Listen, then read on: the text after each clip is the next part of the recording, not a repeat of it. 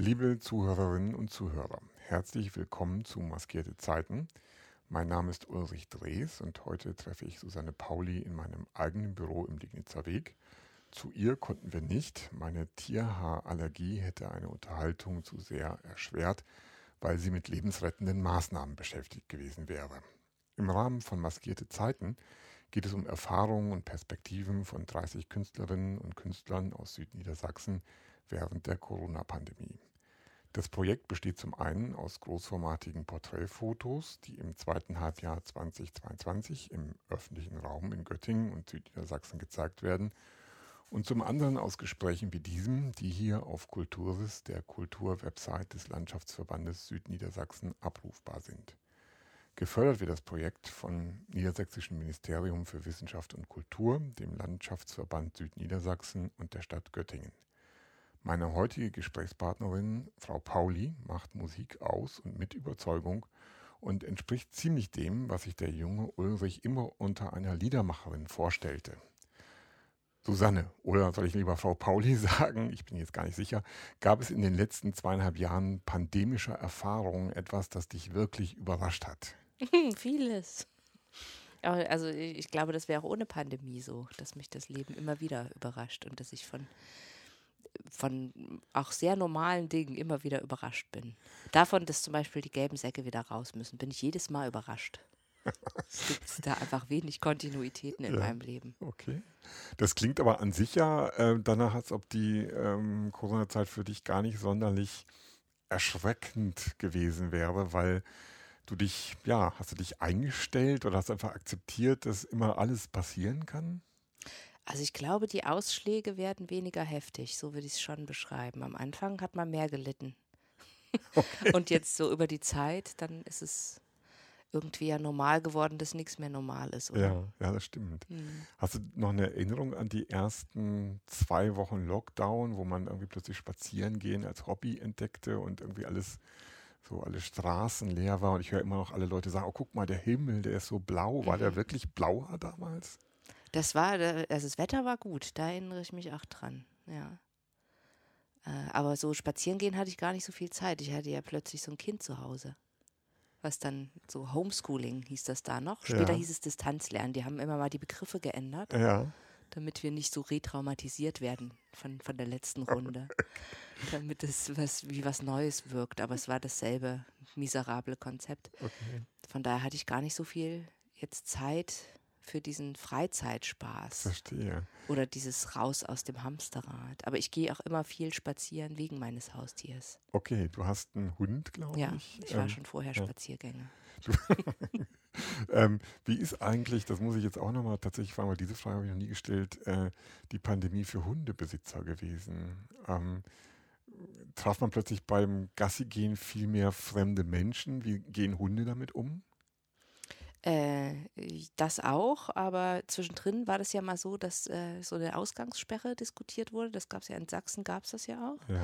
Und da war es natürlich plötzlich ein Privileg, einen Hund zu haben, weil mit dem hättest du immer raus gedurft. Stimmt. Also es war, es gab so eine ja. ganz kurze Phase, ja. wo das eigentlich heiße Ware war. Hunde, ja. Ne? Da Hast du ihn verliehen dann? Nee, habe ich nicht. Aber okay. es kam ja auch nie so weit ja. mit der Ausgangssperre. Okay. Aber stimmt, ich erinnere mich mhm. auch, irgendwie, das war mal so in der Diskussion. Das, äh, äh aber zurück nochmal zu dem ersten Lockdown für dich als ähm, Musikerin, die ähm, ständige Auftritte wahrscheinlich gewöhnt ist. Wie war das, als das alles plötzlich mit einem Strich endete? Hm. Also das war ich habe den Tag vorher habe ich gespielt in Kassel, ein Konzert.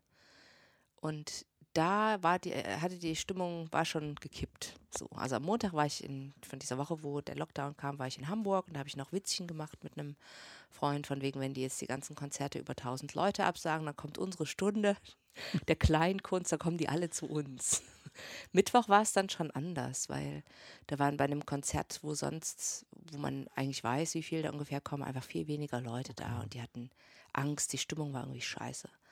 Und äh, Donnerstag dann, als der Lockdown kam, äh, lag ich früh im Bett und äh, guckte wie immer zuerst auf mein Handy und hatte eine Absage nach der anderen. Und da blieb ich eigentlich den ganzen Morgen liegen und war nur damit beschäftigt, meine ganzen Absagen zu verdauen. Also ich habe noch nie so viel Geld an einem Tag in meinem Leben verloren wie an diesem Donnerstag. Ja, das, ich finde, das sind bemerkenswert klare Erinnerungen an diesen Donnerstag auch. Ja, ja. Äh, man kann sich vorstellen, wie das gewesen sein muss.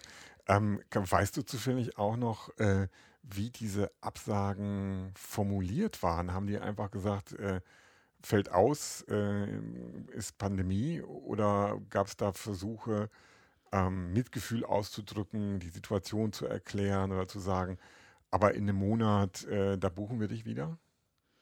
Nee, das war relativ knapp und schmerzlos, weil ich glaube, ähm, dass da auch alle erstmal überfordert waren mhm. von den ähm, Veranstaltern. Dass sie, jetzt müssen sie da so und so viele Leuten absagen und mhm. das möglichst schnell und ne, genau. Und an dem Punkt gingen wir, glaube ich, alle noch davon aus, dass das in vier Wochen vorbei ist. Mit ja. Corona. Mhm. Ja. Das war, das war tatsächlich so ein Gefühl am Anfang. Ja. Ähm, ich überlege gerade diese, diese, diese logistische Struktur, nenne ich das jetzt mal in deiner Branche. Veranstalter, Veranstaltungstechniker, die Künstlerinnen, die auf der Bühne stehen, ähm, die Menschen, die die Gastronomie bei Konzerten machen. Das ist ja, äh, sind ja sehr viele unterschiedliche Menschen. Ähm, Gab es da zwischen denen so eine allgemeine Solidarität in der Wahrnehmung, uns fällt jetzt praktisch unser Broterwerb weg? Oder gab es auch so Situationen, wo so die Veranstalter auf der einen Seite stehen und diejenigen, die für die arbeiten, wieder auf der anderen, die Künstlerinnen vielleicht nochmal irgendwie eine, eine ganz eigene Rolle eingenommen haben. Wie war das? Nee, am Anfang war das eigentlich eine Suppe, eine Suppe der Solidarität. Also auch sehr viel unter den Künstlerkollegen, dass man, ja, es war sehr solidarisch. Das hat sich eigentlich erst gespalten mit den Hilfen, die dann so ungleichmäßig kamen und okay. äh, ja, äh, nach mit fehlender Logik eigentlich verteilt wurden. Da ja. ging es dann auseinander. Aber am Anfang war das sehr, also die äh, Künstler hätten ja auch Anspruch gehabt auf Ausfallgage, wussten aber, wenn sie das machen, äh, ruinieren sie die Orte und ihre eigene Zukunft. Also mhm. man sägt am eigenen Ast. Genau, also am Anfang war das alles sehr solidarisch. Ja. Mhm. Das ist ohnehin eine Perspektive, die habe ich vor kurzem auch schon mal gehört. Ähm, man ist ja dann quasi jemand, der einen Auftrag bekommt, aufzutreten von Menschen, mit denen man oft vielleicht über viele Jahre schon mhm. zusammengearbeitet hat. Und ähm, ja, du hast es erwähnt, man hat im Prinzip vielleicht auch so einen Anspruch auf ein Ausfallhonorar, verzichtet aber freiwillig darauf, um sich ja diese Orte zu erhalten, aber sicherlich auch so Beziehungen, Geschäftsbeziehungen mhm. zu erhalten. Ähm, kannst du dich erinnern, wie war das für dich? Tat das manchmal auch weh, so einfach zu akzeptieren, dass dir jemand jetzt sagt, nö, geht nicht mehr, ähm, mir egal, was aus dir wird, ich muss hier irgendwie meine, meine sieben Sachen beieinander halten. Äh, oder hat man dann auch Verständnis für den jeweils anderen auf der Seite, der dann irgendwelche Entscheidungen treffen muss, um einen Ort zu erhalten. Aber manchmal ist es ja auch so, man selber ähm, hat damit jemandem zu tun, der vielleicht über 20 Jahre hinweg sich eine also solide Existenz aufgebaut hat und denkt dann so, auch das habe ich gehört, na, der könnte sich jetzt aber so ein Jahr lang Verdienstausfall vielleicht auch schon mal irgendwie leisten. Bei mir sieht das ganz anders aus. Hm. Nee, also das hat sich, glaube ich, echt einfach nur über die Zeit verändert. Am mhm. Anfang war das äh, doch noch sehr, gar nicht so aus Kalkül, da erhalte ich mir irgendwie was, mhm. sondern wirklich auch, weil das Beziehungen sind, mhm. weil gerade so die Kleinkunstszene viel unterwegs ist. Das Gerücht ist, dass sie eigentlich keine Freunde haben, sondern nur Kollegen. Also man ist sehr viel unterwegs und hat, das sind einfach die privaten Beziehungen, die man ja, hat okay. und die man über viele Jahre hat und zu Kollegen und aber auch zu Veranstaltern. Wenn du dann viel, ich vermute, eher im deutschsprachigen Raum mhm. unterwegs bist, ja, ähm, hast du da Regionen wahrnehmen können. Es gab ja oft auch so diese, zum Beispiel diesen Blick auf die ostdeutschen Bundesländer, wo man dann, da sind irgendwie viel weniger Menschen geimpft, da ist die Situation viel schwieriger und so weiter und so fort. Es gab immer diese Hotspots hier oder wie ist da Situation. Hast du da auch unterschiedliche Umgehensweisen mit dem Thema Corona beobachten können und ja, da auch letztendlich dann wahrgenommen, wieso das so war? Mm, Ja, ich glaube, das haben wir alle, aber ähm, vor allem auch was äh, so die Unterstützung von Künstlerinnen angeht, da äh, gab es halt große Unterschiede. Also da ist ja Nordrhein-Westfalen hat sich da sehr weit aus dem Fenster gelehnt, was diesen, ihr dürft das auch zum Essen benutzen, was ihr da als Corona-Hilfe bekommt. Und Baden-Württemberg am Anfang auch, die sind dann so ein bisschen zurückgerudert, Ja. während Niedersachsen sich da immer total bedeckt gehalten hat. Ja. Also da gab es, äh, zwischenzeitlich war das äh, sehr relevant, aus welchem Bundesland man als Künstler kam, was vorher nie eine Rolle gespielt. Vielleicht noch was so Fördermöglichkeiten angeht, Ja. auch schon mal. Okay. Spannend. Ähm, habt ihr ähm, unter Künstlern viel Kontakt? Also stehst du sozusagen mit Menschen in Nordrhein-Westfalen, in Bayern, in Sachsen äh, in so einem Austausch darüber, wie die Situation da gerade ist oder war? Ja, auf jeden Fall. Also ich bin jemand, der viel mit anderen zusammenarbeitet. Viele auch die, äh, viele Künstler, die auch veranstalten, also die auch so eine Doppelrolle haben. Ja. Ich habe auch lange veranstaltet. Mm, Der Schlagzeuger, mit dem ich fest zusammenarbeite, ist zum Beispiel aus Köln. Also der ist selber auch äh, Singer-Songwriter, aber spielt bei mir Schlagzeug und ich manchmal bei ihm auch so das ein oder andere Instrument. Von da gab es da immer den ganz direkten Austausch. Oder mein äh, Produzent und bester Freund, mit dem ich jetzt gerade das dritte Album mache, der ist aus Kassel, also auch wieder ein anderes Bundesland. Ich habe auch viele Kollegen im Osten oder in, auch in Berlin, Hamburg. Also Mhm. ich war ständig im Austausch mit anderen. Gab es da eine vergleichbare Meinung über die Perspektive auf die Pandemie oder gab es da viele unterschiedliche Perspektiven? Weil mich interessiert so ein bisschen Kleinkunst, ähm, Menschen, die sind im intensiven Austausch natürlich irgendwie mit ihrem Publikum, die haben oft eine Position für ihre Kunst, irgendwie, äh, die verhandeln gesellschaftliche Themen und sowas ähnliches. Ähm, wie, war, wie hast du da so die, die Stimmung wahrgenommen? War das ein buntes Durcheinander? Waren die alle auf einer Linie? Jetzt die Künstler Ja, oder? ja, tatsächlich. Die Menschen, die sozusagen eine, ja, eine Botschaft an ihr Publikum weitergeben, die auf der Bühne stehen und Mhm. sagen, mir geht's so oder so. Ne, das war eigentlich relativ einheitlich, Mhm. gerade am Anfang. Wie gesagt, ich glaube, das ist erst so später äh, auseinander gedriftet oder ja. Ja. Hast du ähm, für dich persönlich einen Wandel mitgemacht, äh, was, was deine Perspektive auf Corona angeht? Äh, Also ganz mal ab, gar nicht so auf Hilfen bezogen, sondern tatsächlich, wie steht man jetzt eigentlich dazu, dass da irgendwie ein Virus auftaucht und sich derartig in das eigene Leben einmischt? Bist du irgendwann sauer auf den Virus gewesen oder hast du den einfach so als Naturding irgendwie akzeptiert? Also ich glaube, es gibt nichts, es gibt kein Gefühl, was man fühlen kann, was ich in den letzten zwei Jahren nicht gefühlt hätte. Immer abwechselnd, aber Ja. es kommt auch immer so zyklisch alles wieder. Ja. Ne? Also auf jeden Fall war ich auch äh, richtig stinksauer, also phasenweise, wo das dann auch schwer ist, mh, wenn man so eine Wut auf was hat, ähm, noch andere Dinge zu tun, wo das nicht mit reinspielt. Ja. Das liegt dann so über allem. Ja, klar. Ja, kann- klar. Also Wie ist das, ähm, wenn man dann eine Tochter hat, Mhm. mit der man ja zusammen wohnt und die man Mhm. irgendwie täglich sieht? Ähm, äh, ist das schwierig, da dann auch, ja, so, so simpel ausgedrückt, eine gute Mutter zu bleiben? auf jeden Fall. Ja. Also ich glaube, das hat auch äh, nichts mit Künstler oder Nicht-Künstler Ja. zu tun. Das ging allen so. Ja. Also dass das dann schwierig ist oder je nachdem, was man für Wohnverhältnisse hat. Ne? Wir wohnen auf 65 Quadratmeter Mhm. ohne Garten. Ähm, andere, wenn man so ein Haus hat, äh, verteilt sich vielleicht ja, besser. Ja, schon, ja, Ne? klar. Ähm, hast du äh, von deiner Tochter ähm, eine Wahrnehmung auf die Zeit bekommen? Also, äh, wie hat die diese, hat die das auch so in so Wellen erlebt oder hat die irgendwie so ähm, so ein Gefühl gehabt von, das hört niemals auf, weil für ja, jüngere Menschen vergeht die Zeit ja oft ganz anders. Mhm.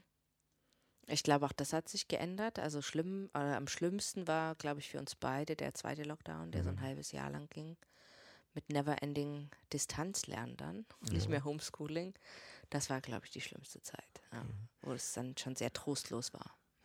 Ähm, glaubst du, dass das für sie so Narben hinterlassen hat? Also, weil ähm, trägt sie das jetzt mit sich rum und wird eine andere sein, als die, die sie gewesen wäre, wenn es keinen langen Lockdown mit Distanzlernen gegeben hätte? Ich glaube schon, dass Ja. es so eine Generation Corona geben wird. Ja. Wird es geben, ja. ja. Hast du eine, eine Hypothese, woran werden wir die erkennen? Also welche Attribute werden die mitbringen? Tja, das, das weiß ich nicht. Also ich habe ja selber als Kind so einen Systemumbruch äh, miterlebt, also als DDR, in der DDR geborene. Ja. Ähm, und ich denke, das wird vielleicht ähnlich sein. Also, dass sie einfach so eine generelle Erwartung haben, dass nichts für immer gegeben ist, sondern es kann auch immer, wie meine Mutter sagte, wenn es wieder andersrum geht. Also, dass jederzeit was passieren kann, was äh, deine Pläne ja, durchkreuzt. Okay. Das ist natürlich was, da denke ich sofort an, äh, an German Angst. Also mhm. diese, diese Idee von, die Welt kann jederzeit in einem Weltkrieg mhm. untergehen. Wir sind jetzt auch wieder in so einer Kriegserfahrung in, ähm, durch die Ukraine-Situation. Ähm, ist das was, wo, wenn ich das so raushöre, wo es eine Zeit vor Corona und eine Zeit nach Corona geben wird? Weil andere Leute sagen halt so, Corona ist wie so ein, so ein Ausschlag und danach mhm. geht es dann irgendwie so weiter. Aber mhm. glaubst du, es gibt ein Vor- und Nach Corona? Jetzt für die Kinder oder für, für mich? Für, für dich, mhm. für die Kinder, es betrifft uns dann ja irgendwie alle.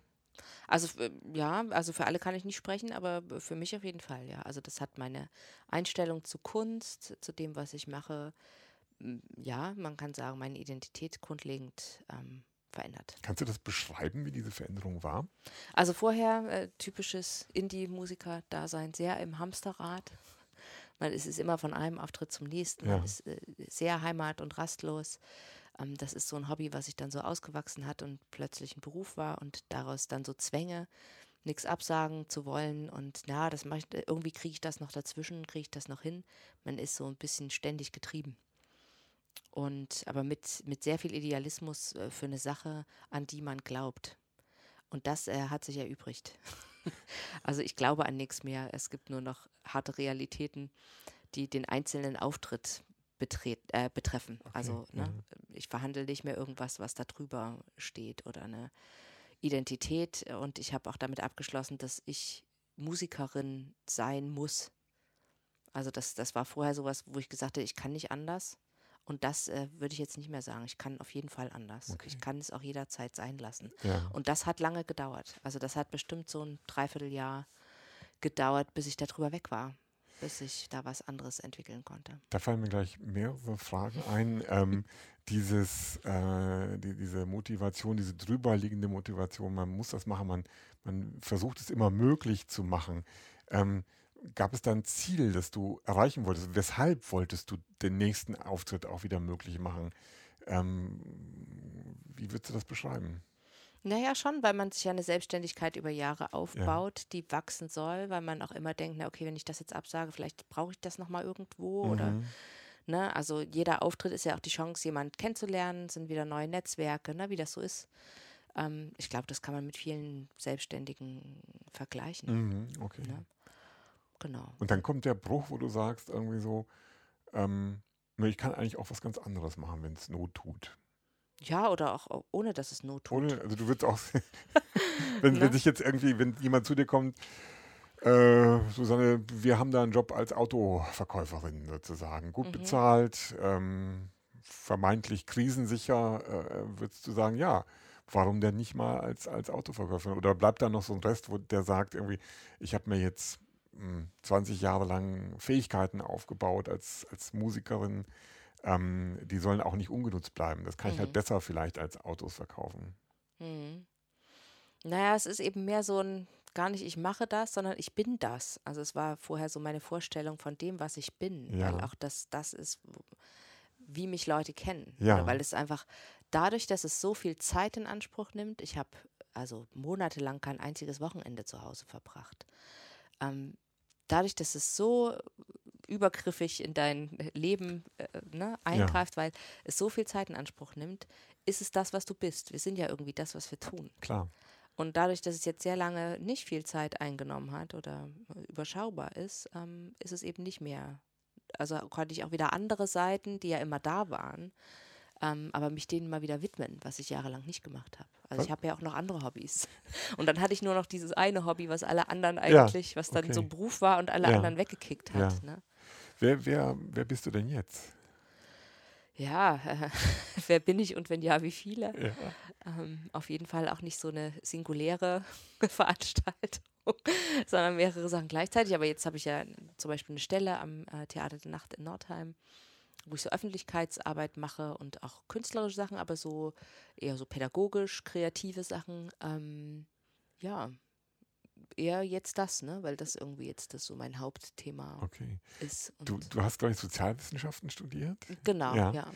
Also so von, von außen betrachtet wirkt das aber trotzdem immer noch kohärent. Also sozusagen als Musikerin hast du ja auch dir ein Genre ausgesucht, mit dem du ähm, die Gelegenheit hast, irgendwie Leute auch zum Nachdenken zu bringen, Mhm. über was auch immer. Also klar, wenn man deutsche Texte hört, Mhm. Menschen, die vielleicht ein bisschen Anspruch hinter diesen Texten haben, dann kommt man ins, ins Nachdenken. Und ähm, wenn du jetzt sagst, du machst Öffentlichkeitsarbeit, vielleicht auch ein bisschen was pädagogisch, kreatives, Mhm. irgendwie kommt mir das von außen gar nicht so weit weg von Mhm. dem vor, was vorher war. Ist das, ähm, ist das ein Kern? Äh, du hast eben so einen Lernprozess beschrieben, das was Mhm. über dich, wo du das auch für dich hast erkennen können, so dieser, dieser Wunsch, auf welche Art auch immer, ein Stück irgendwie so was, ich will jetzt nicht sagen zu verändern, aber zumindest Menschen zu erreichen. Mm, Also ich glaube, das war schon immer eine ganz gute äh, Symbiose. Also ich war vorher habe ich auch als Sozialarbeiterin gearbeitet. Also ich habe Pädagogik studiert, ähm, viel mit unbegleiteten minderjährigen Flüchtlingen und immer schon mit dem Anspruch, irgendwie äh, das Leben von Menschen besser zu machen. Und in der Musik ist es tatsächlich nichts anderes. Also ich habe auch meine Musik immer mit dem Anspruch gemacht, ähm, ich fahre wohin, wo es sonst äh, vielleicht nicht so viele Angebote gibt an Kultur. Also sehr gerne in so dörfliche, ländliche Regionen, wo aus so einer Privatinitiative ein kleiner Kulturverein was macht, das immer lieber als irgendwie die hippen Städte. Mhm. So Okay, als ja. ne, überzeichneter Ja. Kontrast. Und ähm, ja, das ist eigentlich dasselbe. Also manchmal hören einem, man erreicht andere Menschen damit, wenn man seine Botschaft singt, als äh, ja, wenn man als Sozialarbeiter kommt. Das, Das- war aber schon immer irgendwie ja. miteinander verbunden. Ne? Und ich hatte es auch sehr schwer, für die Kunst die Sozialarbeit aufzugeben, weil mir das auch sehr, sehr wichtig ist. Ich habe jetzt gleich mehrere Assoziationen. Ich versuche sie mal irgendwie zu ordnen. Spielen deshalb so viele Sozialarbeiter, ist ein übles Klischee, wahrscheinlich Mhm. Gitarre. Ja, also es gibt auch viele, also äh, Mazzarossi fällt mir jetzt ein, ähm, zum Beispiel ein ja, äh, sehr erfolgreicher Liedermacher, deutscher, deutschsprachiger, ähm, der ist auch Sozialarbeiter. Ja.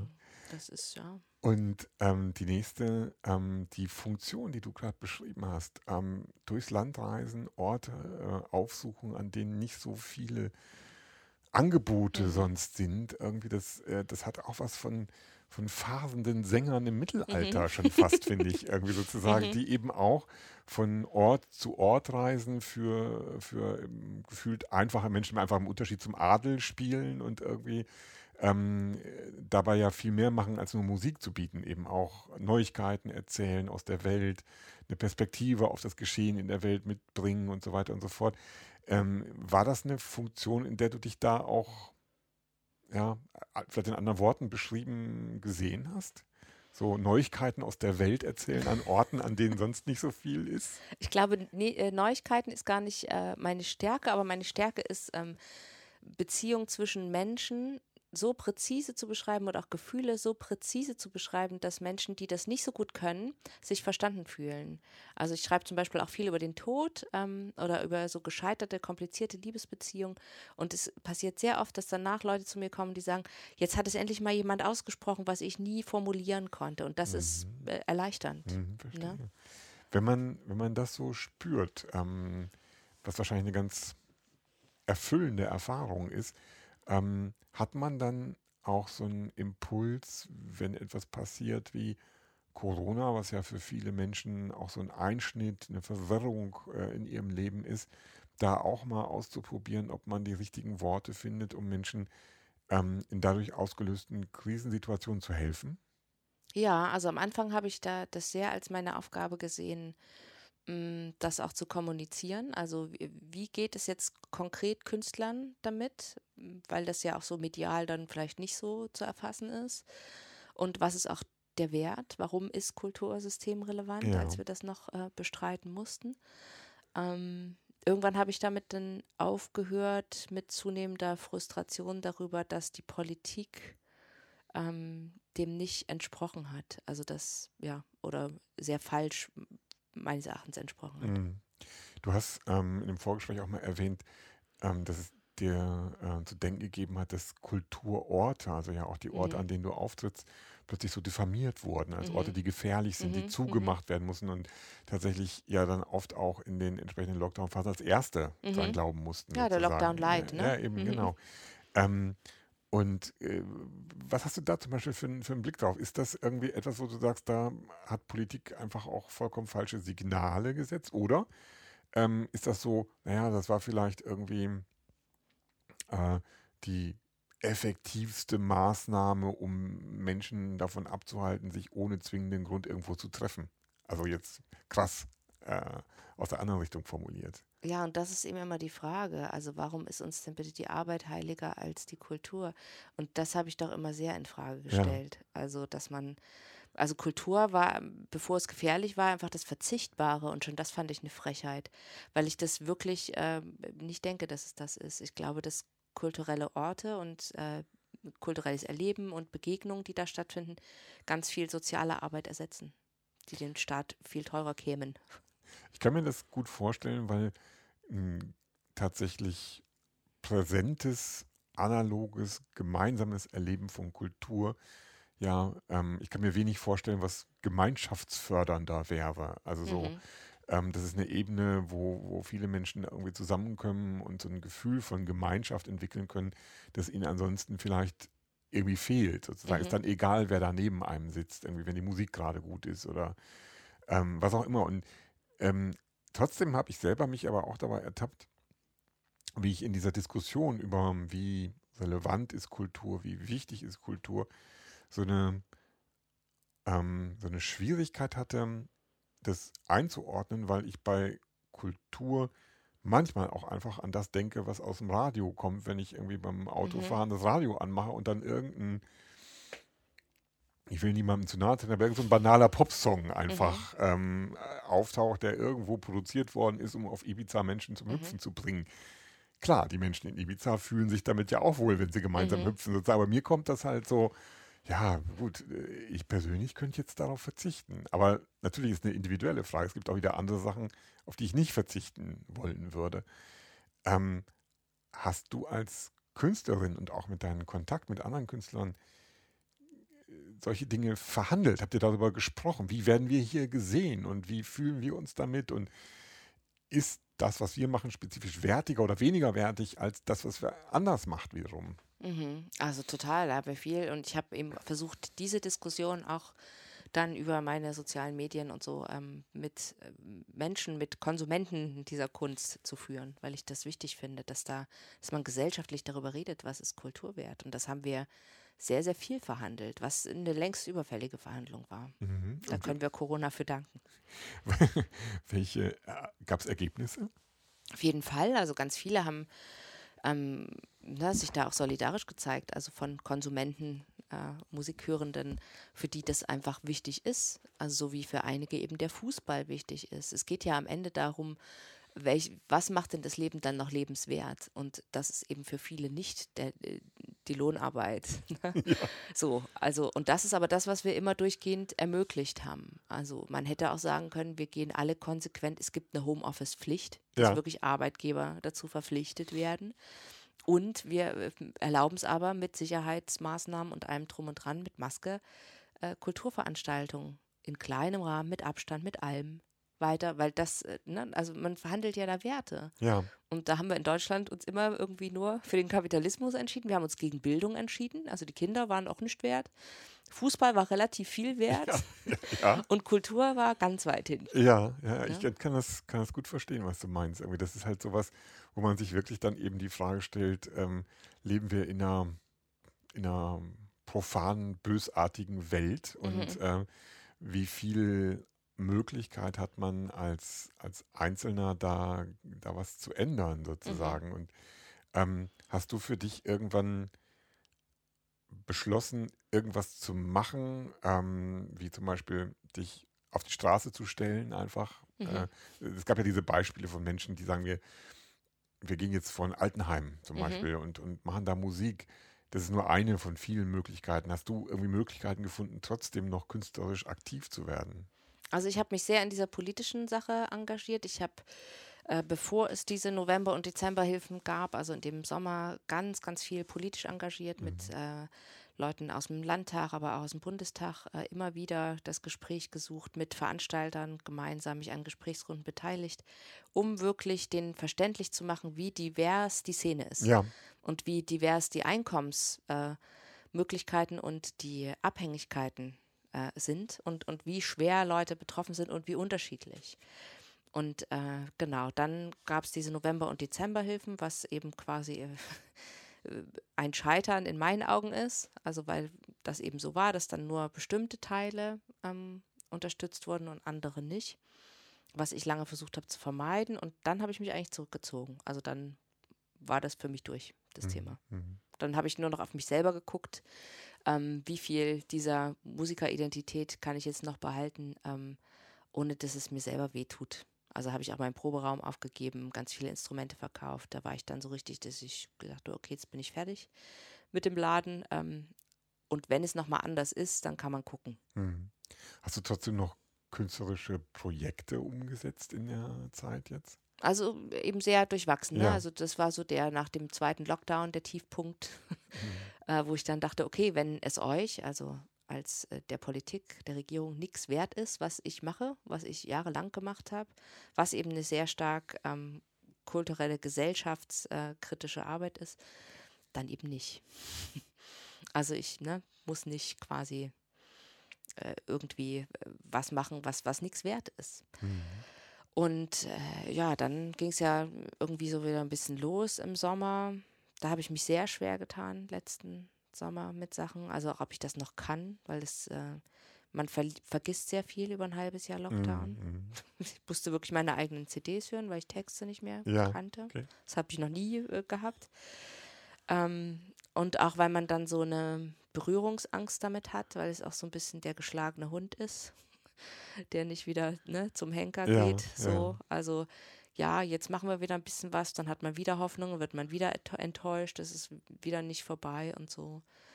Aber da hatte ich auch ein paar ganz schöne Erlebnisse und ich glaube, was dann bei rausgekommen ist, ist, dass es das einfach sehr verändert hat, dass ich heute nichts mehr spiele, was ich nicht spielen möchte. Mhm. Also, dass ich nirgendwo mehr zusage zu spielen, weil ich denke, es wäre für andere wichtig oder es wäre wichtig, dass dort was stattfindet. Das hat sich völlig erledigt. Okay. Wie war das mit dem Publikum ähm, in diesen Phasen, als es dann so ein bisschen wieder was möglich wurde? Hattest du das Gefühl, ähm, dass das total ausgehungert jede Möglichkeit suchte und sich darauf stürzte? Oder war das eher so ein vorsichtiges, ah, wir gucken mal, wie das jetzt wieder so ist und vielleicht auch noch von Ängsten geprägt ist, mhm. auftauchen? Also, das muss man jetzt nach Jahren wieder chronologisch durchgehen. Ja. Im Sommer 2020 habe ich viel gespielt, ähm, weil ich da noch so Reste einer Akustiktour hatte, die dann plötzlich stattfand. Okay. Ich dachte eigentlich, die wäre abgesagt. Ähm, da habe ich also verhältnismäßig sehr viel gespielt, was meine, so im Vergleich mit Kollegen. Da waren alle sehr, sehr froh drüber. 21 auch noch. Jetzt habe ich gerade so den, weil es ja auch über den Winter nicht zu war, habe ich so das Gefühl, es sind alle sehr pandemiemüde und man hat es auch teilweise verlernt. Mhm. Also, dass doch diese Ferne zu kulturellen Erlebnissen und zu diesen Orten sehr gewachsen ist.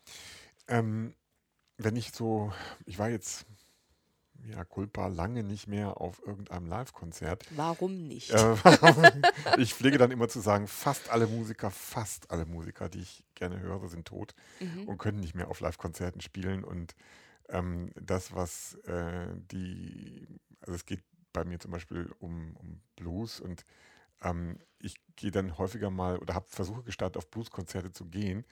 Und in drei von vier Fällen war das das, was so in den 80ern dann irgendwie so als Blues irgendwie mhm. ähm, vermarktet wurde, glaube ich. Ich bin da auch nicht so der Experte. Was ganz anderes ist das, was ich gehofft hatte zu hören. Und das hat mich dann immer sehr vorsichtig werden lassen. Mhm. Und die, ich, vielleicht habe ich das Gefühl, nur dann in Live-Konzerte gehen zu können, wenn die Musiker mindestens 70 sind oder mhm. sowas ähnliches. Und ich das, die wissen noch, was sie meinen, wenn sie über Blues sprechen. Ähm, aber zurück zu meiner Frage. Die, die, Idee, die ich so an Erinnerung an, an Live-Konzerte oder wenn ich mal irgendwelche Live-Übertragungen, jetzt zum Beispiel aus der Musa, wo ja gerade der Konzert stattfindet, Menschen hüpfen und sind ausgelassen mhm. und, und äh, lassen es krachen. Ähm, war das so bei deinen Konzerten oder ist das eher so ein ruhiges Zuhören? Nee, das ist ein ruhiges Das ist ein Zuhören. ruhiges Zuhören. So. Und ähm, wie ist das ähm, bei dieser Form von ruhigem Zuhören? Entsteht ja wahrscheinlich trotzdem eine Energie zwischen ähm, dir und deinem Publikum. Mhm. Ähm, wie, wie kann man diese Energie beschreiben? Das ist wahrscheinlich eine andere, als wenn man auf einer Bühne steht, wo die Menge davor auf und ab hüpft. Mhm. Ja, wahrscheinlich könnte das die andere Seite besser beschreiben, ne? Also es, Mhm. weil es eine sehr persönliche Musik ist, macht es, glaube ich, viel mit, mit den anderen Leuten. Ah, ja, Was es okay. denen Mhm. gibt, Ja, weiß ich gar nicht. ja. Ne? Für mich war es äh, nackte Angst. Also ich fand es schrecklich, wieder zu spielen und ähm, es kostet sehr viel Überwindung. Also man hat sich gefühlt wie wieder bei seinem ersten Auftritt und Okay. das ist kein angenehmes Gefühl. Und das sind auch diese ständigen Unterbrechungen, das macht es halt immer schwerer, Ja, dahin okay. zurückzukehren. Ja. Mhm.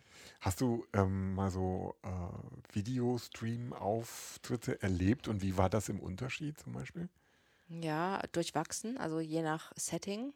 Ich habe äh, einmal in der Musa gespielt. Das war schlimm. Das war mein erster Livestream, weil man auch nicht wusste, was ein. Man wird ja auch da erfahren. Ne? Ja. Und da war mal dieser riesengroße Musa-Saal und ganz hinten im Dunkeln saßen dann die drei Techniker Okay. und man spielt auf so einer riesigen Bühne und es hat sich einfach angefühlt wie: Scheiße, es ist niemand zu deinem Konzert gekommen. Was sagst du dem Veranstalter? Es Ja, war schrecklich. Okay. Und ich war auch schrecklich nervös und auch Ja. zu wissen, das ist jetzt für immer im Internet. Also Ja. schon so, live, so Aufnahmen von Live-Konzerten, wenn man jetzt nicht extra sich darauf vorbereitet hat, das Ja. ne, ist schon immer, hm, kann ich nur schwer ertragen. ich bin schon sehr perfektionistisch. Ich mag lieber die CD als die, das, die Live-Aufnahme von hm, irgendwas. Verstehe. Ähm, ja, das war grausam. Dann ähm, habe ich einen bei mir zu Hause gespielt, von meinem Sofa aus, Ja. einfach über meine Facebook-Seite. Ja. Das war super gut. Kann ich mir vorstellen. Der, Ja. der Unterschied liegt so nah. Also diese Konzertsaal oder zu Hause auf dem Sofa, ja. Ja, das war auch einfach dann mehr mein Ding. Das war so, also das war eine Seite, was die Leute, die ja auch regelmäßig zu meinen Konzerten kommen, nie sehen. Ja. Also wie spiele ich die Songs für mich zu Hause mit Akustikgitarre, ich spiele sonst eher Ja, E-Gitarre mit ja, viel okay. Bromborium. Ähm, und das war sehr intim und das war wunderschön. Ich glaube, das hat auch, also da gab es auch viele positive Rückmeldungen, weil das, das war so im Januar des äh, zweiten Lockdowns, das auch Mhm. wirklich vielen was bedeutet hat. Das war schön. Ähm, und dann habe ich noch ein Release-Konzert gespielt im Dezember 2020 zu meinem Album im Nörgelbuff. Das war auch schön. Mhm. Das war quasi nur ich und der Techniker und äh, ja, ganz viele auf der anderen Seite, wo ich so dachte, naja, es ist eigentlich trostlos, da jetzt was zu machen zum Release. Und dann war es aber echt ganz nett, weil so viele das doch wahrgenommen Mhm, haben und mhm. dann auch so gechattet haben und dann war es doch ein bisschen Interaktion. Ja, okay. Und das haben Leute mit dir gefeiert. Das war nicht einfach, jetzt ist der Tag und dieses Ja. Album kommt raus und nichts passiert. Ja. Ähm, ich ich denke da auch gerade so drüber nach, wenn du das beschreibst, Videostream, das ist ja ein Teil von dem, was ähm, auch so als gängige Antwort in, in vielen, vielen Bereichen auf ähm, Kontaktbeschränkungen passiert, dass man eben Mhm. irgendwie so Möglichkeiten von Technologie nutzt, um irgendwie doch Mhm. ähm, äh, so sich zu sehen oder miteinander zu reden. Ähm, ist da auch die, ist da auch eine Chance drin? Zum Beispiel könntest du dir, wo du das beschrieben hast gerade, könntest du dir vorstellen, regelmäßig einmal im äh, Monat einen Abend anzubieten? Äh, Frau Pauli streamt von ihrem Sofa? Nee, Nee. äh, tatsächlich Glaub's nicht, obwohl nicht, ich das anders als Konsumentin sehr viel wahrgenommen habe. Ja, also, okay. Rue Royal zum Beispiel, eine Band, die ich gerne mag aus äh, Großbritannien, die ich nicht so oft sehen kann, weil halt nicht deutsch, ne? Ja. Ähm, die haben das sehr regelmäßig gemacht, immer montags und so, da war ich immer dabei. Fand Ja. ich super. Aber nee, äh, nee. Warum nicht? Ja, weil dafür ist es dann doch zu, zu viele nicht kontrollierbare Faktoren. Okay. Also es ist ja doch, dass du immer in, in, in so eine Lehre reinspielst erstmal, ne? Mit kommt jemand, interessiert's wen? Hm. Ja, nee. Mhm. Also da, weil das Feedback nicht die, so direkt ist. Ja. Also auf der Bühne merke ich sofort, die hören mich nicht. Also ich merke zum Beispiel, wenn es vermischt ist und äh, also ne, vom Vermischer Ja. schlecht gemischt ist, Ja. merke ich, ah, die verstehen nicht, was ich sage. Es kommt Okay, nicht an. Also ja. ich merke sofort, wenn die Stimmung nicht, äh, ne, nicht gut ist, wenn irgendwas nicht stimmt zwischen mir und dem Publikum. Ja. Das merke ich im Stream nicht. Ja. Wie wichtig ist diese, dieses Gefühl für dieses, es stimmt jetzt zwischen dir und dem Publikum? Hast du das tatsächlich auch neben allem anderen, ähm, was ja dann oft eher so das Ausüben einer bestimmten Tätigkeit ist, Vorbereitung, Mhm. hast du dieses, dieses pure Live-Bühnengefühl ähm, konkret vermisst, dass du sagst, das ist es jetzt, was ich brauche und nicht kriege? Mm, ja, also das, das muss man auch ein bisschen spezifizieren. Ja. Es gibt so ein Konzert, wenn ich so 70 spiele im Jahr, gibt es ein Konzert, bei dem alles stimmt. Wo das Angebot, was ich mache, für das Publikum einen Nerv trifft und genau richtig ist. Ja. weil es irgendwie super gebucht ist und der Raum richtig ist, die Anfahrt nicht blöd war, der Mischer toll ist, der Sound gut ist, wo alles stimmt. Und dann passiert was, das ist besser als jede Droge. Also dann hat es so, dann hat es so was Übernatürliches. Ja. Und dann, dann, weiß ich nicht, dann dehnt sich Raum und Zeit aus. Und äh, also kann ich ja nur mit psychedelischen Naja, Maßnahmen beschreiben. Dann ja. ist es die pure Droge und dafür mache ich Musik. Ja, Für dieses eine von 70 Konzert. Konzerten. Ja. Ja, das klingt nach, Und das vermisse ich, das würde Ja. ich gerne wieder erleben. Das hatte ich das letzte Mal im 1. März 2020 hier im Klinikum in Göttingen. im Klinikum. Mhm. Wo ich gedacht habe, oh, na, das wird jetzt so Mitti. Ja. Wer hätte das gedacht? gut. Im Klinikum. Ja. Was für ein Anlass war das? Einfach ein normales Da gibt es so eine Konzertreihe, Ah, okay. Kultur, Kultur im Klinikum. Ja. Und äh, ja, da im Foyer. Und das war so schön, weil man hat also nichts gesehen. Ich bin sehr ablenkungs, äh, äh, weiß ich nicht, anfällig, genau. Ja. Und da habe ich nichts gesehen. Man hat einfach nur in so einem riesengroßen, in dieses riesen dunkle Foyer gesungen. Ja. Und das, das war super. Es war, als wäre ich alleine in einem dunklen Raum und es gibt nur die Musik. Das war top. Aber dann noch auch Publikum vorher. Ja, ja, es war Punkt. Ich glaube, die hatten dann auch eine gute Zeit. Ne? Okay. Ja. Das muss total spannend. Also ich habe selber irgendwie im Laufe meiner verschiedensten beruflichen Aktivitäten ab und zu so Lesungen Mhm. ähm, erlebt und versuche gerade da so anzudocken. Ich habe diese Momente, wo ich irgendwie so dachte, oh, da sitzen jetzt so drei Leute und da sollst du jetzt wirklich irgendwie so Mhm. ein Programm durchziehen und dann gibt es so Momente, wo du das Gefühl hast, ähm, man liest ja dann eigene Texte, man man findet diese eigenen Texte gerade gut. Also man, Mhm. man, man, man kann sich darauf einlassen und kommt in das gleiche Gefühl. Das ist das, was bei mir eher passiert, wenn ich selber schreibe. Also Mhm. die, diesen Moment, den du gerade beschrieben hast, den erlebe ich eher beim selber Schreiben und Mhm. nicht bei Lesungen so Mhm. unbedingt. Irgendwie. Und, ähm, da passiert was Vergleichbares. Aber trotzdem habe ich mich immer gefragt, wie das ist, wenn man als ähm, Musiker, Musikerin auf einer Bühne steht und da so eine äh, bei Lesungen schweigen ja meist auch alle irgendwie so Mhm. höflich so, ne?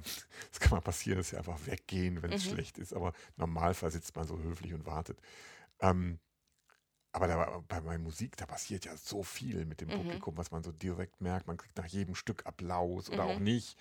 Ähm, wenn du dich selber ebenso im Gespräch über deine eigene Wahrnehmung als Musikerin und wie das ist für dich, was das mit dir macht und so weiter hörst, sagst du weiter, oh, wenn, wenn ich, hm, also ich kann auch komplett ohne Musik, mache ich halt irgendwas anderes. Oder würde dir da schon irgendwas fehlen, also in dieser Bühnenerfahrung? Mm, Das weiß ich gar nicht. Ich glaube, wenn ich die Möglichkeit hätte, weiter Musik zu machen, also CDs herzustellen, äh, Alben zu produzieren, ohne live aufzutreten, wäre es sehr verlockend, weil mich Bühne immer viel Überwindung kostet. Okay. So, also weil ich doch sehr nervös bin. Ja. Und das nur über Routine weggeht. So, ne?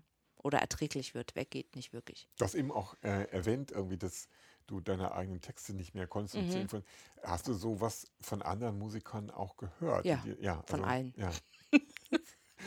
Ja. Ich, ich stelle mir das auch tatsächlich so vor, dass man irgendwie, wenn man so übt, also diese Band im Probenraum und sowas Mhm. ähnliches, sobald man professionell arbeitet und so viele Auftritte hat, wie du das gerade beschrieben hast, findet das ja wahrscheinlich eher auf der Bühne statt, dass man einfach diese Routine aufrechterhält Mhm. und sowas ähnliches. Und ähm, äh, gab es so Momente, wo die Leute sagen, oh, äh, ich, ich muss jetzt irgendwie in den Probenraum, du hast deinen eigenen Mhm. abgemeldet. Wie, wie, wie, wie haben die Leute sich ihre Fähigkeiten erhalten? Gar nicht. Gar nicht. Die sind einfach verkümmert.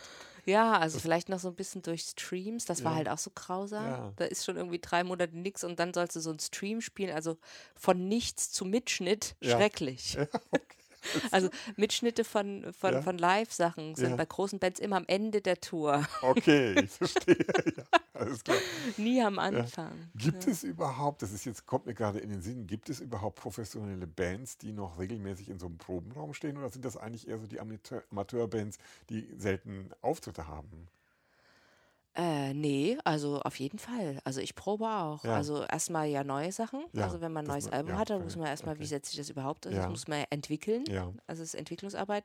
Dann bin ich auch jemand, der immer sein Equipment umstellt, weil es doch nicht so ist. dann muss man alles neu machen. Nee, also das ist, es ist nicht so, dass man nur äh, Au- Auftritte spielen kann Ja, okay. und dann, Das beruhigt mich jetzt. ja, und es ist ja auch Repertoirepflege. Also man hat ja dann einfach auch viel. Ja, Ich spiele ja in einem Konzert vielleicht auch mal nur zwölf Sachen, ich habe aber über 40 Lieder. okay. Und die Sachen, die ich nicht so immer spiele, ne, die vergesse ich dann. Das ist ja schwierig. Mhm. Ähm, wenn du in so einen Prozess kommst, vielleicht für ein neues Album ähm, Lieder zu entwickeln, Texte zu entwickeln, Mhm.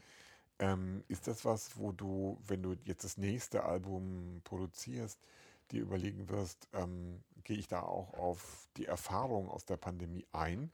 Oder bleibst du vielleicht eher bei den Themen, mit denen du dich früher, das ist eben ja beschrieben, Beziehungen, Tod, Mhm. und so, bleibst du eher bei diesen Themen? Also ich habe jetzt, bin jetzt gerade im Abschluss des dritten Albums, was ich komplett in der Pandemiezeit geschrieben habe und das hat schon viele äh, Verweise. Ne? Also Mhm. gar nicht so direkt jetzt, dass da Corona als Name fällt, aber Mhm. von verschiedenen Gefühlen, die man wahrscheinlich auch andere in der Zeit erlebt haben. Mhm. Mhm.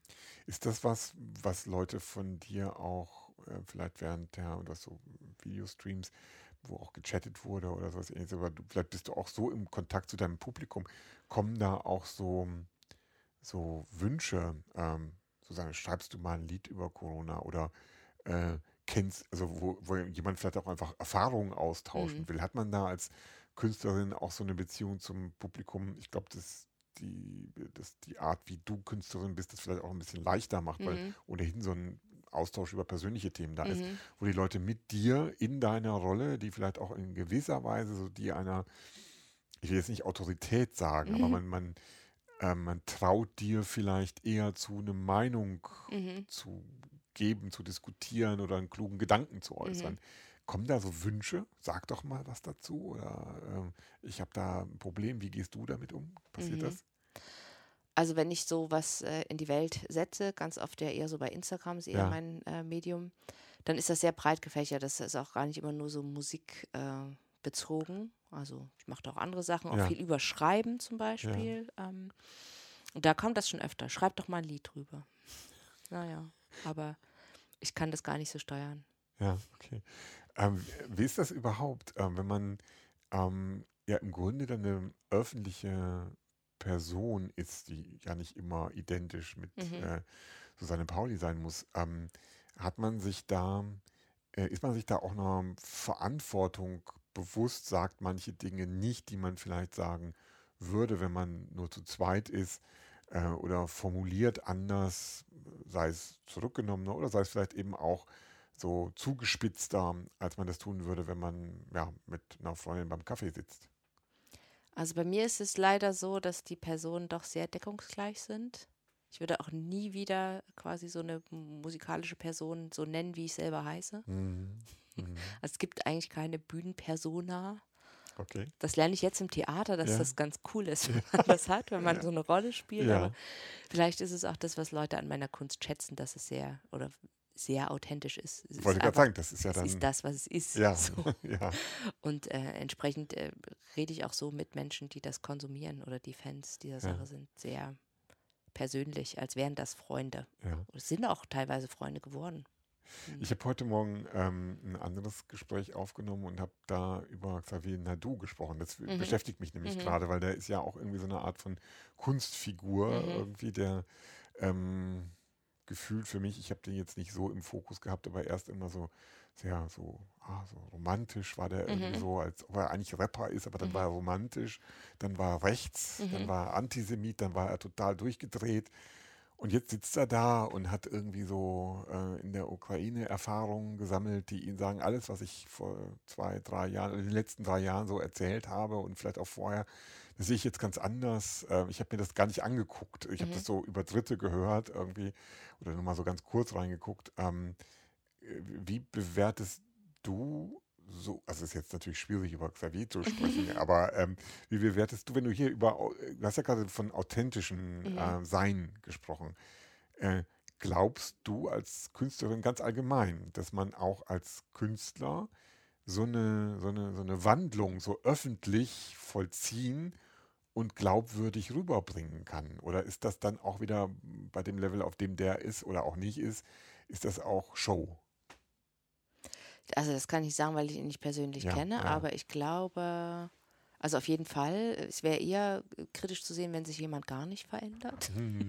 Ich bin eigentlich dafür, dass wir uns alle immer Ja, verändern, auch dass okay. wir eine offene Fehlerkultur haben und sagen, hier, ja. da habe ich irgendwie Mist gelabert. Ich sage das auch relativ offen. Ähm, ich bin jemand, der sich auch sehr ungefragt äh, immer wieder politisch äußert. Auch an Stellen, wo es nicht an, angemessen ist. Ähm, ich habe das auch sehr viel in Deutschland, äh, in Ostdeutschland sehr, wo ich ja herkomme, Ja. sehr explizit getan und dann nicht immer äh, Applaus für bekommen. Da sind auch Leute rausgegangen. Ähm, ja, aber also es gibt schon eine Grundlinie. Ja. Und wenn das natürlich dann so 180-Grad-Wendungen sind, ist ja gut in manchen Fällen. Aber ich weiß nicht, ob das dann der Künstler wäre, den ich so unbedingt als mein Idol oder ja, okay. als mein Wertegeber dann weiter aufrechterhalten Ja, wollen ja. würde. Es ist ja ohnehin dann auch so komisch. Ich habe für mich zum Beispiel so eine klare Linie zwischen ähm, Künstlern, die ich als, ähm, die sind Teil vom, vom Big Business so, die Mhm. machen, machen viel Geld und äh, stecken damit in der Maschinerie drin, die Mhm. Ihnen dieses oder jenes ermöglicht oder verhindert oder so. Und dann gibt es irgendwie Künstler, die ich persönlicher erlebe, ähm, die ich glaubwürdiger finde, die, ähm, die mich eher interessieren. Und ähm, wie ist das als jemand, der zu letzterer Gruppe gehört, sozusagen? Äh, hat man da diesen Blick auf ähm, diese Künstlerszene, die komplett in der Öffentlichkeit steht? Auch zum Beispiel äh, Jan-Josef Liefers und seine Mhm. Freunde, die Mhm. äh, dieses Ding gemacht haben. Und denkt man dann, was ihr da macht, äh, das findet auf so einer, das findet in einem anderen Weltraum statt als in Mhm. meinem. Oder ist das schon so eine Verbindung zwischen Künstlern, dass ihr sagt, ich kann euch da auch verstehen? Mhm. Ähm, also wie, wie, wie nimmst du das wahr? Gibt es da so zwei Sorten? Künstler? Also erstmal ist ja die, sind die Nöte anders gewesen. Ja. Also zum Beispiel Herbert Grönemeyer braucht keine November-Dezember-Hilfe, hat sie aber vollumfänglich haben können. Ich weiß nicht, ob er es äh, in Anspruch nehmen kann, aber laut der Regelung Ja. ne, war er da in der- Lage und ich nicht. Ja. Ähm, so. Ähm, da gibt es unterschiedliche Nöte und daraus en entstehen, glaube ich, auch ähm, ja, unterschiedliche Lebenslagen und vielleicht auch eine Ferne. Und andererseits äh, für die Kultur an sich zu kämpfen, ähm, ist schon ein gemeinsames Ding, Mhm. was, äh, glaube ich, schon universal ist. Ich konnte diese Aktion, die war an, an Stellen scheiße, aber insgesamt f- fand ich das einen guten Gedanken. Und ich fand es ganz krass, wie darauf reagiert wurde, dass das so eine Hexenjagd ist, wo- ja, wo ich das lieber bei einigen Mitgliedern des Deutschen Bundestages erwarten würde. Mhm.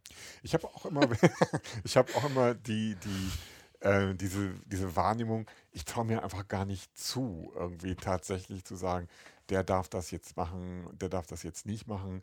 Eben einmal auch, weil ich mal so denke, ich kenne die nicht persönlich, irgendwie so und äh, auch so immer sehe, einerseits, die erreichen total viele Menschen Mhm. mit ihren Aktionen. Äh, und dann ist es auch gut, dass sie bestimmte Sachen machen, weil nichts zu machen eben falsch wäre. Also man, man sollte irgendwas machen und da muss man eben aushalten können, wenn das, was sie machen, ähm, innerhalb bestimmter Grenzen äh, einem nicht gefällt Mhm. oder aber eben gefällt. Ich habe diesen, ähm, diesen äh, sehr kritischen, äh, die da müssen doch die Klappe halten, weil denen geht es doch total Mhm. gut. Wieso dürfen die denn überhaupt irgendwie Mhm.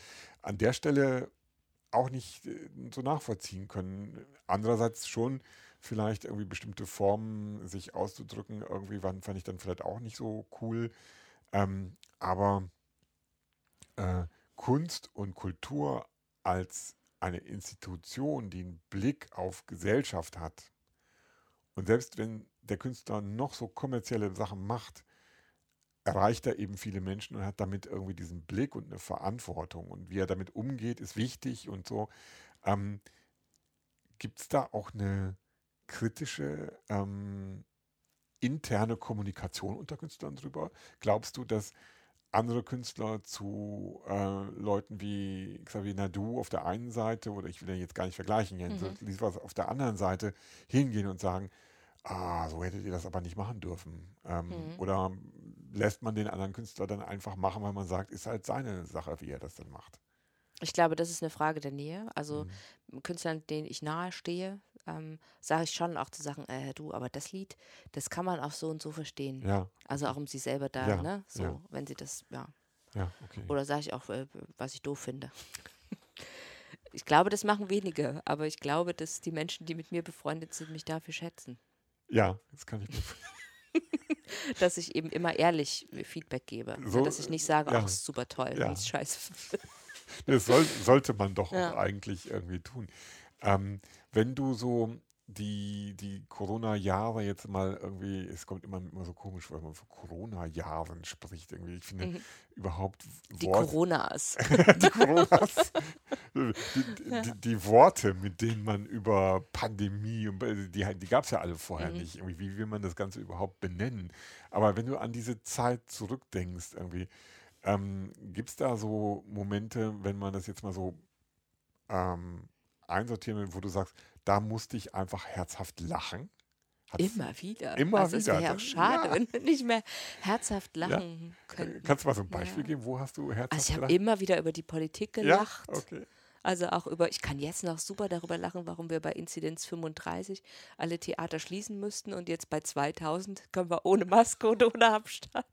Lassen wir alle Maßnahmen. Ja. da. kann ich nur noch lachen. Okay, ja. Ich glaube, das ist äh, ein Grundwesenszug meiner Person, dass ich so einen Galgenhumor habe. Also je skurriler es wird, umso lustiger finde ich eigentlich alles. Ja. Ist, und und ähm, auf der anderen Seite äh, hast du äh, eine Situation, wo du dich so richtig super geärgert hast. Du hast ja schon einige beschrieben letzten Endes. Dieselben ne? Äh, wahrscheinlich. Ich, ich wollte sagen, Also der Ärger kommt ja, vor dem drüber lachen. Ja, Ja. das ist wahrscheinlich dann auch Galgenhumor. Ne? Man, man hängt da und dann muss man anfangen zu lachen irgendwie. Ähm, ist das so, dass du, äh, was so die Gesellschaft angeht, irgendwie Humor und ähm, Deutschland sind ja nicht immer ganz so einfach miteinander in einen Topf zu werfen Mhm. irgendwie. Ähm, hast du das Gefühl, es hätte vielleicht, was diese ganzen Spaltungserscheinungen, Diskussionen über Impfen nicht hin und her und so weiter und so fort, hätte uns da allen ein bisschen mehr Galgenhumor gut getan? Galgenhumor und Kultur. Und Kultur, absolut, ja. Also ich glaube, dass diese Spaltung ein, ein ganz großes Ergebnis auch der Entsagungen ist, weil man an kulturelle Orte gehen kann, auch wenn man völlig politisch anderer Meinung ist Mhm. und was Vergemeinschaftendes erleben kann. Mhm. Hättest du Lust gehabt, mal bei einer bei einem ähm, Spaziergang von Impfgegnern dabei zu sein und Musik zu machen? Als Äh, Walking nee. Act? Nee, aber bei der Gegenseite. Also ich habe mich auch bei politischen Demonstrationen, als es wieder möglich war, dann auch Ja. musikalisch beteiligt. ja. Okay. Ähm, aber da muss ich jetzt doch fragen, warum äh, hättest du da, ähm, also würdest du vor, vor Impfgegnern spielen mit deinem Programm? Nee, Nee. Nee. Warum nicht? weil, also ich muss ja nicht, ich glaube, das geht mir zu weit oder bin ich zu realistisch als Sozialarbeiter, dass ich immer erstmal gucke, was ist in den Möglichkeiten des Klienten. Ah, ja, okay. Und wenn jemand wirklich abgedriftet ist, ich habe äh, Antiradikalisierungsarbeit Ja. gemacht, lange Zeit, ähm, also was äh, religiöse Radikalisierung angeht. Ähm, wenn man auf einem gewissen Film ist, dann ist schwierig. Und vor allem für jemand, der außenstehend ist. Dann können nur noch Menschen, die sowieso eine stabile Pers äh, Beziehung haben, die Person erreichen. Also da würde ich nichts, da, ne, da setze ich mich ja. ja. Sachen aus, die nur zu meinem Schaden sind. Ja. Das würde ich nicht machen. Nee. Das finde ich ganz, ganz wichtig, weil ähm, immer wieder in, der, in dem Blick auf diese gesellschaftlichen Prozesse natürlich bei vielen äh, der Impuls mitschwingt, ja, ähm, selbst wenn ich überhaupt nicht dahinter stehe, ich habe immer so den Wunsch, man sollte doch noch mit den Leuten reden können Mhm. und so weiter und so fort. Und mir persönlich ist dieser Wunsch nicht fremd. Ich möchte auch immer gerne mit jedem über alles reden können, Mhm. aber ähm, es gibt eben bestimmte Theorien, ähm, wo ich sage, ich weiß gar nicht mehr, was ich da dann noch reden kann. Also weil Mhm. die einfach so fern von, von der Basis sind, auf der ich reden Mhm. kann.